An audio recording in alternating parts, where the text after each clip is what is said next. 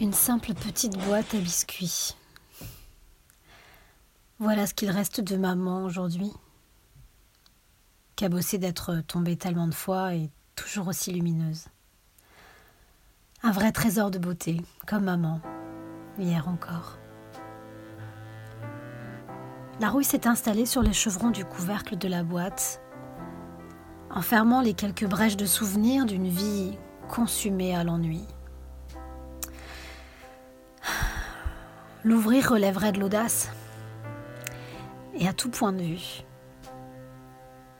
Je souffle sur la boîte, espérant faire apparaître un génie approbateur.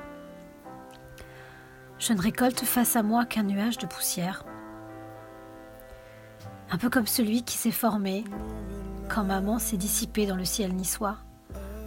C'était hier, je crois. C'est curieux comme petite, j'avais toujours voulu percer les secrets de l'âme câline et tendre, de celle qui ne ratait jamais, jamais un de mes couchers. Sentir la lumière se frayer un chemin à travers ses failles, percevoir la délicate élégance d'un chagrin dissimulé et entendre les murmures de ses fantômes. Et là, curieusement, maintenant que je peux, j'hésite. La force d'un désir n'a d'extincteur que la possibilité d'être comblée, alors faut-il toujours vouloir ou enfin obtenir ? Elle était si belle, maman. Belle par ses contrastes, très entourée et si seule à la fois, tellement drôle et pourtant constamment au bord des larmes, fortement ancrée dans le présent et souvent un regard absorbé par le passage d'un souvenir silencieusement bavard. Tant d'hommes sont passés dans sa vie que finalement elle n'a connu personne. Et moi, bien trop de pères en période d'essai pour avoir un papa à durée indéterminée. Enfin, je crois. Ai-je le droit d'ouvrir cette boîte ? Elle ne l'aurait pas laissée à sa place, sinon. Et si je ne trouvais que banalité au fond de la boîte ? Et si l'histoire romanesque que je lui avais inventée pour justifier cette vie de désordre affectif s'effondrait comme un château de cartes face à la découverte d'une facture d'EDF non réglée, ou d'un nécessaire de couture désuet, ou encore de la relique d'un paquet de treats à peine entamé. Je me sens envahie. La terre tremble dans ma poitrine. Je me sens assiégée, et le ciel s'ouvre sous mes pieds. Connaît-on vraiment ce qu'on aime ? Quelle part de vérité sommes-nous prêts à accepter de l'image que nous avons de nos êtres chers ? Quels secrets cardio-actifs enfouissent-ils sous leur couche de chair et de peau ? Et ils irradient si fort qu'ils produisent toujours une énergie folle, où l'amour fou tutoie le désespoir. Dans un grincement strident, j'ouvre la boîte. Et c'est une simple photo, en noir et blanc, qui s'offre à moi.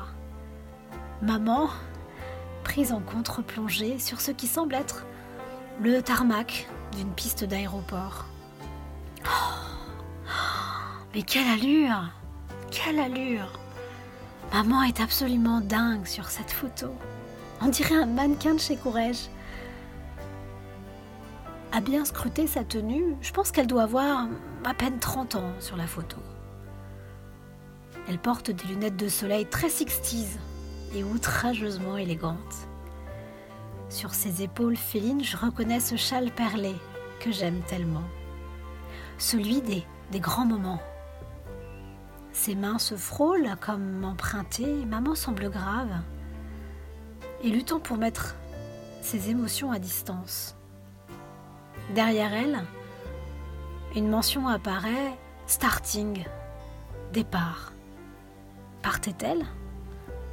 Vers où ? Je retourne la photo et je peux y lire « Rien à signaler depuis ton départ, si ce n'est l'interminable passage du temps, John. J'ai lu et relu cette phrase énigmatique apposée comme l'épitaphe d'une histoire d'amour. Et puis plus bas, j'ai vu une date. 4 août 1975. Dans la boîte, il y a aussi une enveloppe timbrée non ouverte à l'attention de John Monroe dans le Connecticut. Et je constate qu'elle comporte un tampon « No longer lives at the address indicated » « Ne vit plus à l'adresse indiquée ». Mon cœur bat la chamade et mes tempes s'agitent.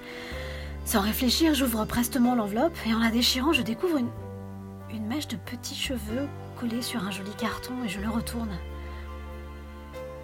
Patience est née le 9 mai 1976. Elle se porte bien et sa maman aussi. C'est mon faire-part de naissance.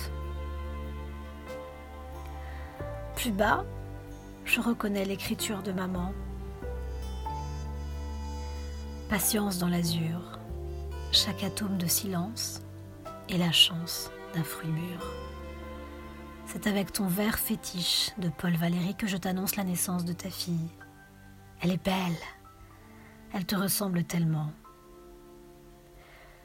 J'ai réfléchi, et c'est oui, et s'il le faut, je passerai ma vie à t'attendre. Claire.